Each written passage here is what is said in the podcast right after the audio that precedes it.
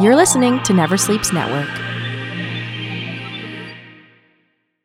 This episode of Speech Bubble is sponsored by Hairy Tarantula. Hairy Tarantula still has all your Star Wars miniatures, all your comic books, and all your Magic the Gathering tournaments every day of the week.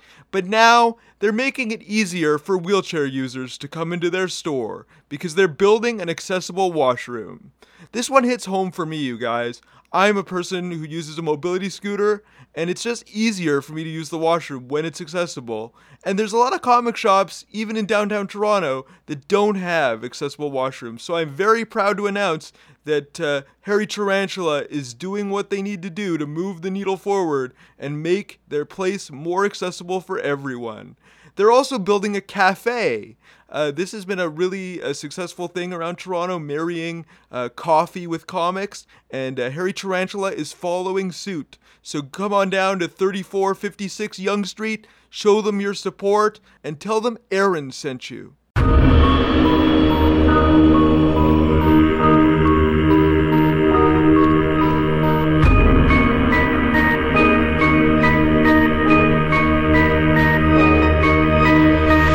Listening to Speech Bubble, the podcast that goes one on one with Toronto's comic book luminaries, with your host, Aaron Broverman.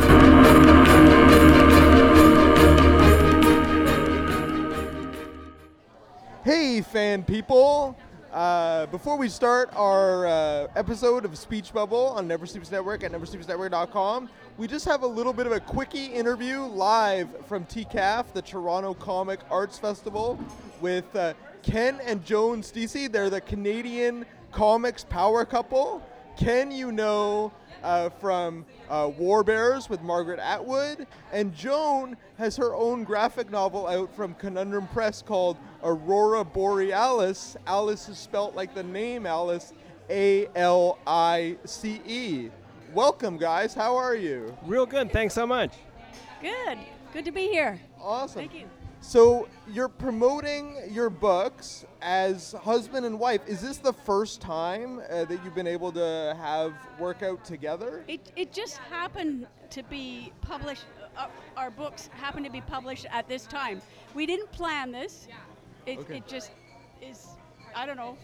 We got them finished at the same time and, you know, It's kind of serendipity. It's also we're just coming up on our 40th wedding anniversary, so this is a wonderful way to celebrate with with back-to-back graphic novels. So, um, Joan, Ken is more well, like he's more well known in comics for some of the work that, that he's done, and and but does it does it affect your work at all? Uh, being his wife, having the Steacy name, do you have to uh, sort of step out of his shadow in any way? what What do you well, think? you know, you know, I, I, I tell my students every year, I say it, it's hard to take root under an oak tree, but it's not impossible. And you know, if you just be yourself, and I am very different than Ken. right. in many ways, and uh, our styles are like day and night, so we're, we're not really competing uh, with one another in, in the comics that we do. Right. Um, and um, it took me a long time to realize that, um, well, when, you know, in our, early in our relationship, it was all mainstream comics. I knew my drawing style was not strong enough to compete with that, so I gave up. Forget it, forget it.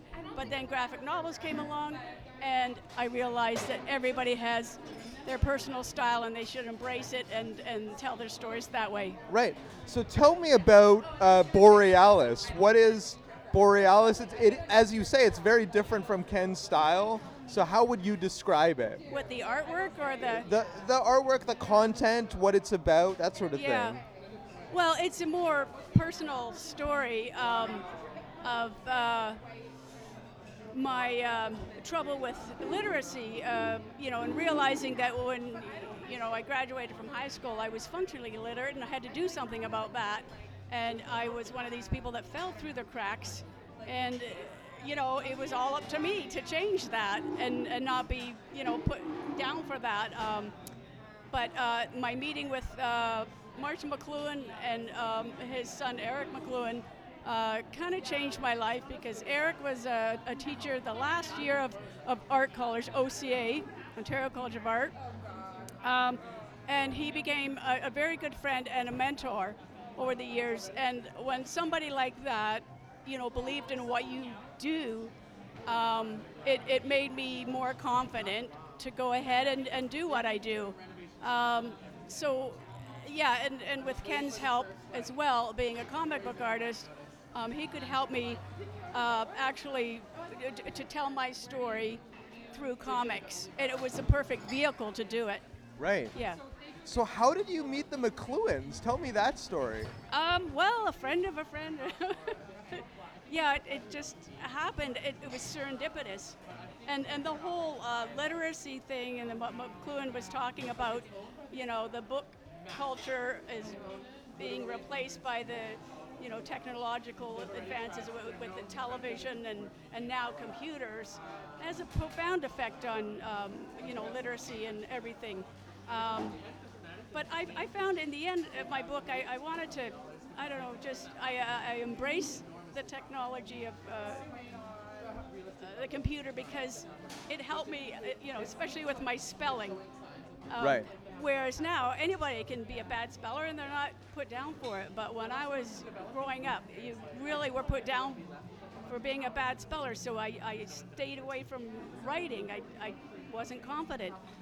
But now it's like, well, it's okay. It's it's like. So in Borealice, uh, you you put in a little bit of your struggle with uh, illiteracy and that sort of yeah. thing. And yeah. what does the character go through? Like, what's the journey? Um, well, after high school and um, almost believing, you know, what they've been telling you, and yeah. uh, you know, and my own father.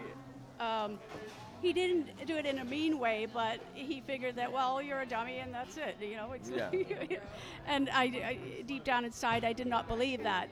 Um, you know, I was held up to my sister, the smart one, but, um, you know, I, I, had to overcome that on a personal level uh, growing up uh, through elementary school where they failed and failed and failed me right. in every grade, and nobody took me aside and helped right. in, in any ways. Um, and uh, then uh, uh, in high school, yeah. But getting going through high school, it wasn't a regular high school, it was a vocational school. That's what they did to people. Right. Because um, you had a disability, so you couldn't be mainstreamed in the regular program. That's right. And I always wanted to go to a real high school, but I didn't. So, anyways, I mean, those vocational schools are great for trades. They get you a job and, you know, you can move on. But I, I was uh, more cerebral. I, I really wanted to read these books about Shakespeare and poetry that I never got. Like I didn't know the word metaphor when I graduated. I mean, it was not given to me, and I, I craved that hunger to uh, of uh, getting that education, and so I got a, uh, an art scholarship. That got me into Sheridan College. That got me into Ontario College of Art. Wow. But after that, um, when we moved out to the coast, I wanted to go to university, and that was a very big theme in the book. It's like I want to go, I go, and it was tough, but I got through it and I got the diploma. And um, at a certain point, I almost dropped out because it was so tough. But um, my mentor Eric encouraged me to go on and continue. And uh, you know, so anyways, um, writing my graphic novel, uh, Eric referred to it as my odyssey. Right. Through the educational system and, and getting over right. it, and so it it really um, solidified me as uh, an artist and and uh, accepting my personal style. Right. And that's me because you know, and I wasn't comparing myself to Ken. It was just uh, if I can communicate through this medium, graphic novel, um, that that's great. It's and you know having McLuhan as a communication theorist and shaking his hand uh, when he had a stroke, he could not speak. Right. And I could not really speak and uh, you know to a comfortable level, but I had to overcome that, and I have over the years. So. I, I really appreciate your perseverance. Um, now that the book is out and published and you're at TCAF promoting it, what has the response been? Has it been affirming, and and are you even more confident now from what people are saying about your book? Well, to be on the CBC uh, 10 uh, graphic novels to read, I mean, holy cow. Yeah. That, I was just, you know, over the moon about that. And I, I really do want people to read it, and I, I and different ages, um, you know, to see. Uh, I, I don't know. A lot of people maybe will be able to relate to it in some way. Um, you know, language. Even somebody, I have a friend who's uh, French Canadian, and um, she responded to it in a way that I never dreamed of. That you know. What did she say? Well, you know, the, the French in struggling with English. Right, right, right. Yeah, the language barrier. Mhm. So um, that was really interesting to me. So, uh, you know, I, it would be really nice if it was translated into French, maybe, I don't know, a different audience. Uh, but, you know, the response has been very positive, and, and people like, come to me and say, you know, oh, I wept and wept and wept. It's like, oh my gosh, it's very emotional for a lot of people. Right, right. That's awesome. And Ken, what do you think about the response to Joan's book? You were there as she was going through this process. You know about her struggles with illiteracy, obviously. As a husband and a fellow comic creator, uh, how do you feel about uh, the success, and how do you identify with the process that she went through? I'm insanely jealous. well, as Joan said, uh, her story is first and foremost. I am, you know, so you know, uh, I'm so proud of Joan's uh, her struggle, her perseverance, as you say, her Right. you know her her journey. This um, didn't Eric also refer to it as your as your thesis almost.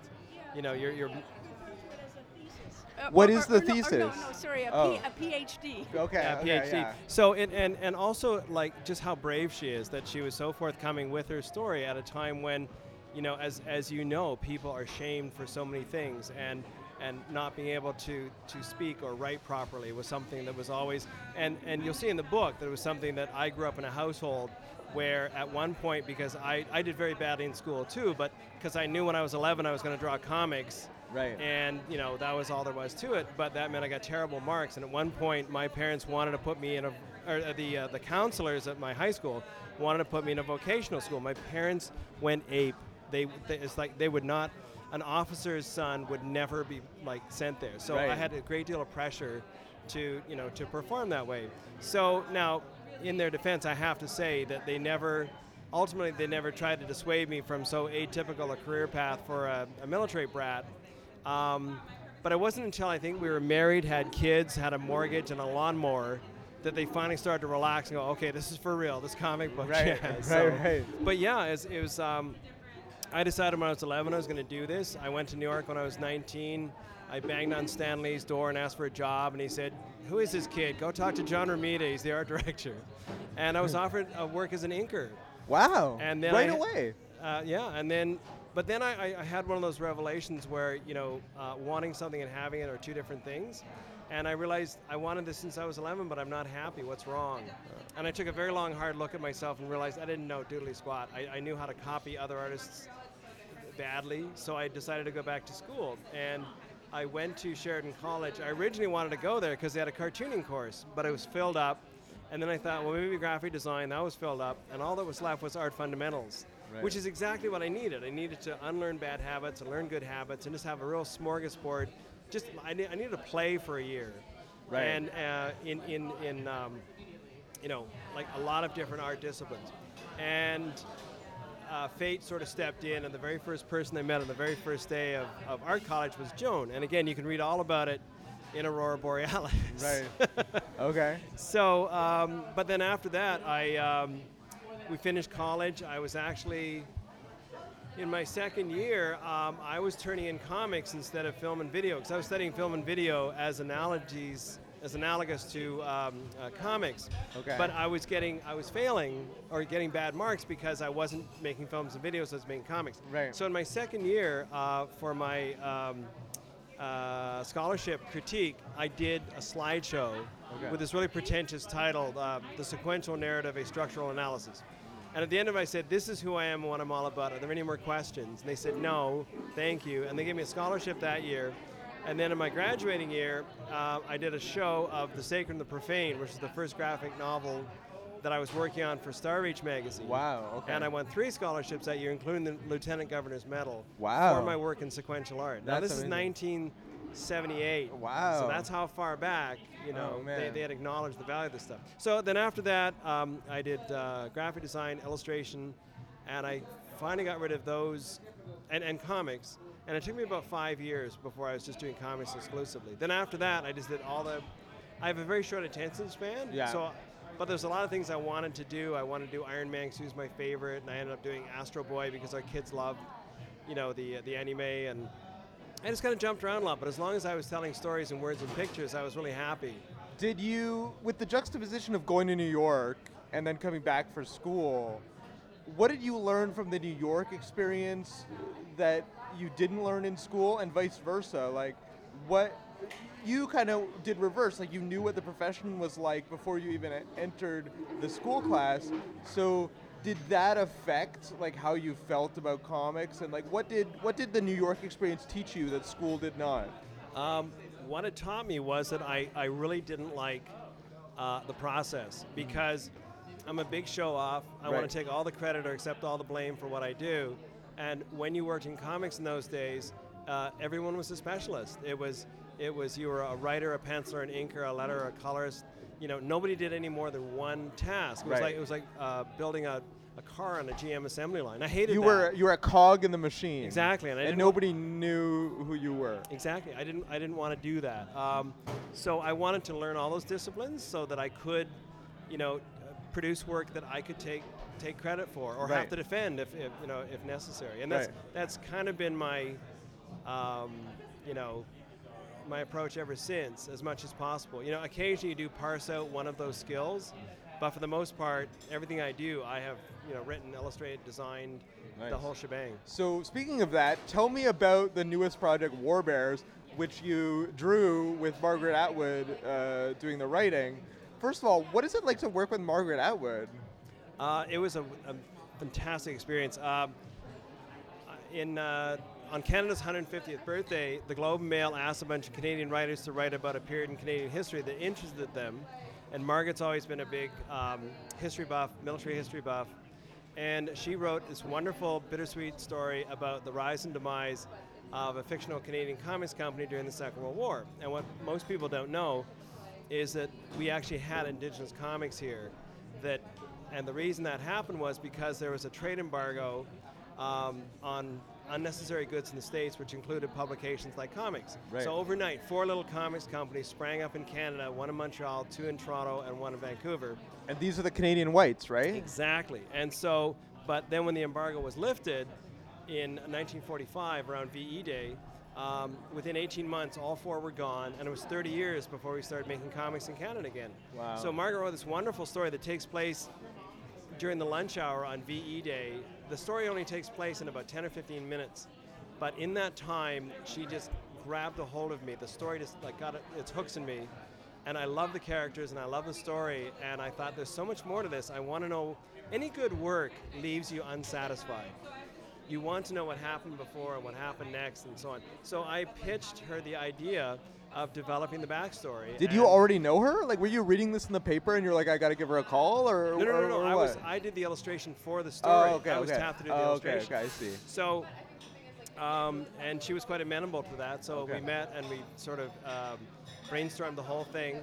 And then I went away and, and did the script, and then she reviewed it, and you know had all kinds of great suggestions about character development and so on. And uh, we met a couple of times, and then there's a lot of emails back and forth.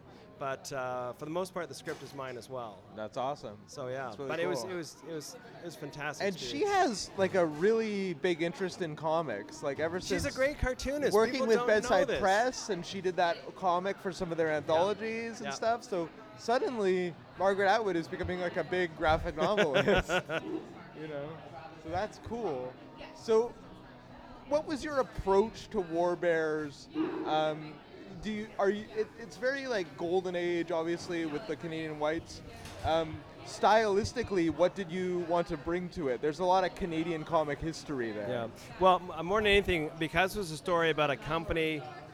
Uh, the three protagonists are uh, Gloria, who runs the comics company, which she inherited from her dad, and she's she's this very hard-nosed businesswoman, and, and it was originally an ad agency, and she's just she's just exploiting what the latest thing is. She "Oh, people read need comic books. We'll make comic books." And then Mike, who's the staff artist, who's like he doesn't care what he draws as long as he's busy. And then along comes Alan, who is this idealistic young guy who is trying to, you know, contribute to the war effort. And he has two older brothers who are serving the military, and his father kind of looks askance at him because he's not. He thinks he's a slacker. And back during the war, that was like like all men of military service age who weren't serving were kind of suspect. Right. So he wants to do something to prove himself. So he goes to work for this company and he creates Oursonette, who is a werebear who uh, punches out Nazis and has all these adventures. So I, I decided to do two different stylistic approaches. One very realistic uh, in full color, which is the, the, the ongoing story of the studio, and then we would actually see the comics that Alan is drawing of Oursonette's adventures. And Alan's things that happen in Alan's life um, to his brothers, t- uh, what's happening to Canadian, you know, service uh, personnel during the war, informs those stories. Right. So there's kind of a feedback loop in there between the two, you know, uh, different uh, approaches. Nice. Joan, what is your opinion of War Bears? What what are your what are your thoughts on uh, War Bears? Well, oh my gosh. Well, I, th- I think it's a really interesting story, and you know, it, it's like we always hear about you know all these movies and everything out there about these superheroes, but never about the artists that that draw them. And Right. I mean, it would a great be a great mini series. I think, um, you know, following uh, you know the artists behind these cr- uh, characters. Um, but but this is a a really interesting story, and a lot, a lot of uh, comic book artists sometimes go through that. It's like they, they want to draw comics, they want to, you know, do it in their way, but they have to make a living too, and they may end up drawing like washing machines or, you know, commercial art just to make the other thing happen. Right, right. And, and if I may jump in, that's uh, well, I don't I don't give away any spoilers, but you know, there. Th- well, that's why I say it's a bittersweet story because as things change at the end of the war, you know, Gloria sees opportunities, Mike sees opportunities, and Alan just sees it's everything's slipping away because he knows things. There's this huge sea change happening, and he's deeply conflicted because, of course, it's VE Day. We've won the war. Right. Everyone should be happy, but he's not. because he's losing his job essentially. He's losing his dreams. Yeah. He's losing all the things that he created that, that came from his heart. Right. Mm. Wow, that's a that's a big dilemma. I, I'm I'm very intrigued. Of course, part of War Bears has a lot of uh, Canadian history. There's there's allusions to like I think you put people in that have been on this podcast before, like Kevin Boyd and the Shuster Awards is a scene. Tell us about that and sort of incorporating real life comic history into into this that goes beyond just the Canadian whites. Well, I wanted to tie it up somehow. I didn't want to tie it up with a nice bow or anything, but there's so much more to the story, and I, I'm hoping that there's there's more to the you know to War Bears uh, writ large, because I still want to know what happened to Alan afterwards. What happened when the studio stopped making comics and just started doing advertising again? What events in Canadian history? My, my dad was a fighter pilot, so at the very end of the um, uh, the story in 1945 he is given the account to draw planes for A.V. Roe, and A.V. Roe became Canada became Avro, which built, designed and built the Avro Arrow, which is this magnificent aircraft that my dad would have flown, and all these things are things which you know I kind of allude to, and I would love to you know examine those in the story. So I wanted to have a code at the end where we see something of a resolution, again without too many spoilers, that. Um, he's kind of drawn back out of retirement after having a career in illustration, a career as a teacher, and a career as a fine artist, which is an arc a lot of these artists went through. I mean, Jerry Lazare is uh, who is one of Joan's instructors at OCA. Actually, drew comics when he was a teenager. He made more money than his parents did drawing comics, and then uh, became an illustrator, and then became a teacher, and then became a fine artist. So I wanted to again ground my character very firmly in in reality, um, to give it that kind of verisimilitude. One of my favorite words. Right. Um, so um, yeah, because I wanted to wrap it up somehow so the audience could see that there was so much more to the character after the story. Right, right. It's sort of a past that you never saw with the real artist behind the Canadian Whites. Yeah, exactly. kind of thing. That's awesome. So it's on stands now, both Borealice and War Bears. Um, uh, what has been sort of the reaction? How, how have you felt about the release of both of the projects? The release of both of the projects. Like, what's what's the reception been like for Borealice? Um, really positive. Um, A lot of, um, well, our friends didn't really know that, you know, I, I could, I don't know, put put together a book or something. I, I, you know, they were amazed. Like, like some of the uh, friends that Ken has had over the years, and um, they're kind of on the peripheral, like like Diana Schutz, who's um, you know been an editor for Dark Horse for many years. I mean, she knows us uh, like occasionally at uh, you know conventions, but Ken knows her, uh, has a bigger history with her, but. Um, she didn't know that I drew, and she was amazed that, um, you know, I did this book, and Yeah, literally, I went to coffee with someone before I met you, and they were like, "I've heard of Ken Steacy, but Yeah. who's Joan Steacy?" Yeah, yeah. and you know, I don't mind being in the background. It's Right. like, you know, I, I don't need to be out there, but uh, I think the making of the comic is, uh, you know, the important thing is, is to, to communicate uh, something that you've always wanted to communicate, and you know, that's that's what gives me the joy. Well, you can embrace this as your coming out party. Do you have any plans for any other graphic novels with the success of Um, Borealice?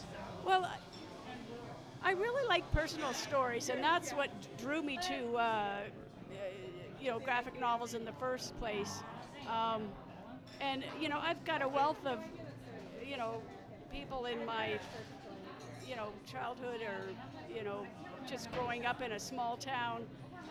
Um, you know that I can write about my own family. I mean, there's all sorts of different things. Um, uh, I don't know. Something has to, you know, twig and, and uh, it'll set me off on a path. Um, but yeah, it's just like this, Borealice was that spark of, know, shaking hands with Marshall McLuhan after he had a stroke and he couldn't speak. Well, okay, there's a little spark, and then I'm, you know, keep, Yeah. then there's more to it. It's like, okay, communication. Okay, okay, this ties in. So the story is there, but I just have to do it. And it's kind of if together. Marshall McLuhan can put stuff together and he can persevere, so can you. Yeah, yeah. It's perseverance, persistence, and passion. Right. That's awesome. And I have to say, we both have been blessed with amazing publishers. I mean, Conundrum has been enormously. I mean, you. When did you meet Andy first? It must have been. I think it was back in 2011, and, and I approached him with the idea, but back then it was going to be like uh, three books, um, but he wanted like a, a bigger book, like uh, to have them all together instead of separately like that. So you know, I just did it over time, and you know, came back to him and said, "Well, you know, it's almost finished. Right, How about it?" And and like he was the publisher that I was after because I felt my work was a, a good fit with Conundrum uh, more than any of the other ones. Um, and I, I just like what he published. So yeah. Nice. And for me, um, Dark Horse, it was great because Margaret had just finished um, Angel Catbird with Johnny, the absolutely amazing uh, Johnny Christmas. And uh, when we, uh, I pitched the idea, she said, "This sounds good.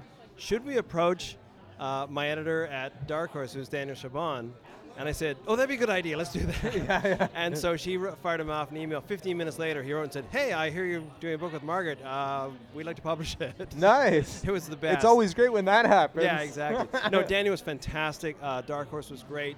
They did a really beautiful job. Uh, the only weird thing was I'd always thought it was a graphic novel, but they said, you know, we want to do it as a three-issue miniseries first.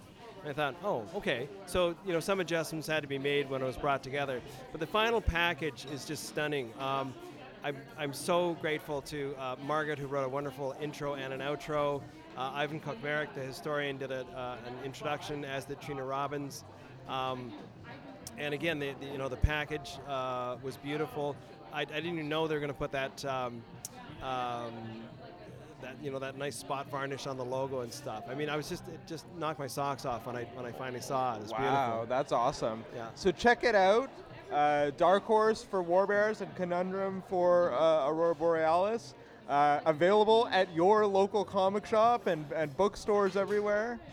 And libraries and universities. Uh, it's so exciting to have my book at these places where, you know, books.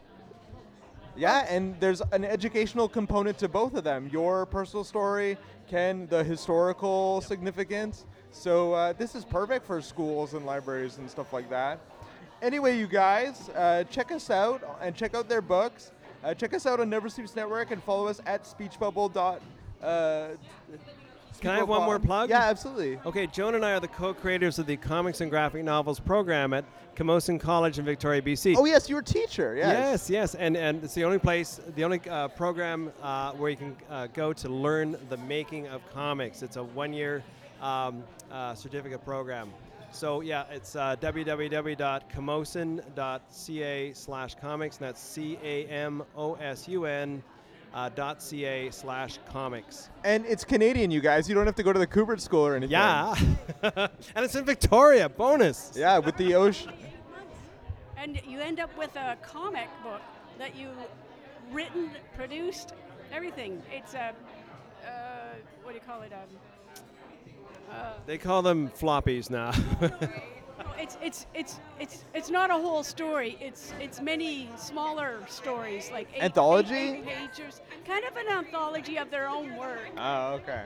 Yeah, it's a 28-page comic that they've, you know, they've completely produced, and that we have a little festival called CCAF, the Camosun Comics Art Festival, where they experience tabling. We have uh, guest speakers come in, Renee No, um, who just finished The Handmaid's Tale, and which is uh, also magnificent. Uh, we had Brian Stelfreeze this year, did the um, uh, Black Panther with Ta-Nehisi Coates. Wow. Uh, it, it's it's an amazing event. It's an amazing program. So please um, drop us a line. Yeah, check it out. Where can people follow you on uh, social media?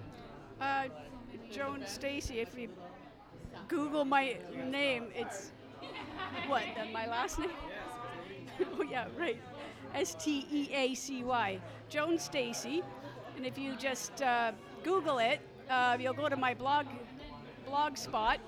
Um, and I, you know, post pictures and some pages and talk about them. And yeah, I've been doing that for a while. Cool. And me, um, I'm just on. I'm really old school, so I'm kind of still on Facebook, and everybody tells me I should be Instagramming and Twittering and stuff, but I haven't figured that out yet. So just you know, uh, I just got an Instagram thing, but I, I, I still have to remember I have it, you know, it, and to be spontaneous. Insta Instagram is like, wait a minute, okay, just keep coming back to Speech Bubble. It's it's the best podcast there is, and we'll be on regular. We'll be regulars. We'll call in. I would love to have you guys back. Obviously, there's more to explore with Ken and your relationship and how you met and all that stuff. oh, one more plug. Oh, sure. Our eldest son Alex, who is a uh, webcomic artist, uh, has a book coming out from um, uh, Cloudscape Comics later this year. That's awesome. So there's someone else that you can. Uh, It's a talk to. family business. Yes, it is. It's a dynasty. yeah, cool.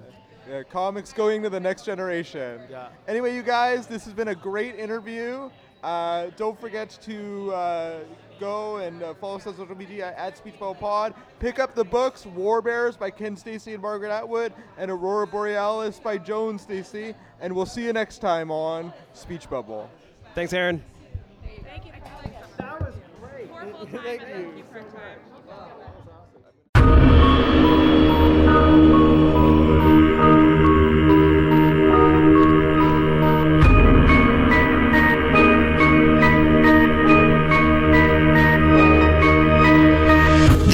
Speech Bubble, the podcast that goes one on one with Toronto's comic book luminaries.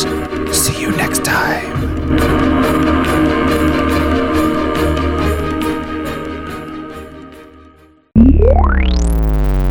Never Sleeps Network. This has been a Never Sleeps Network production, executive produced by Alex Ross. For more information and content, visit neversleepsnetwork.com.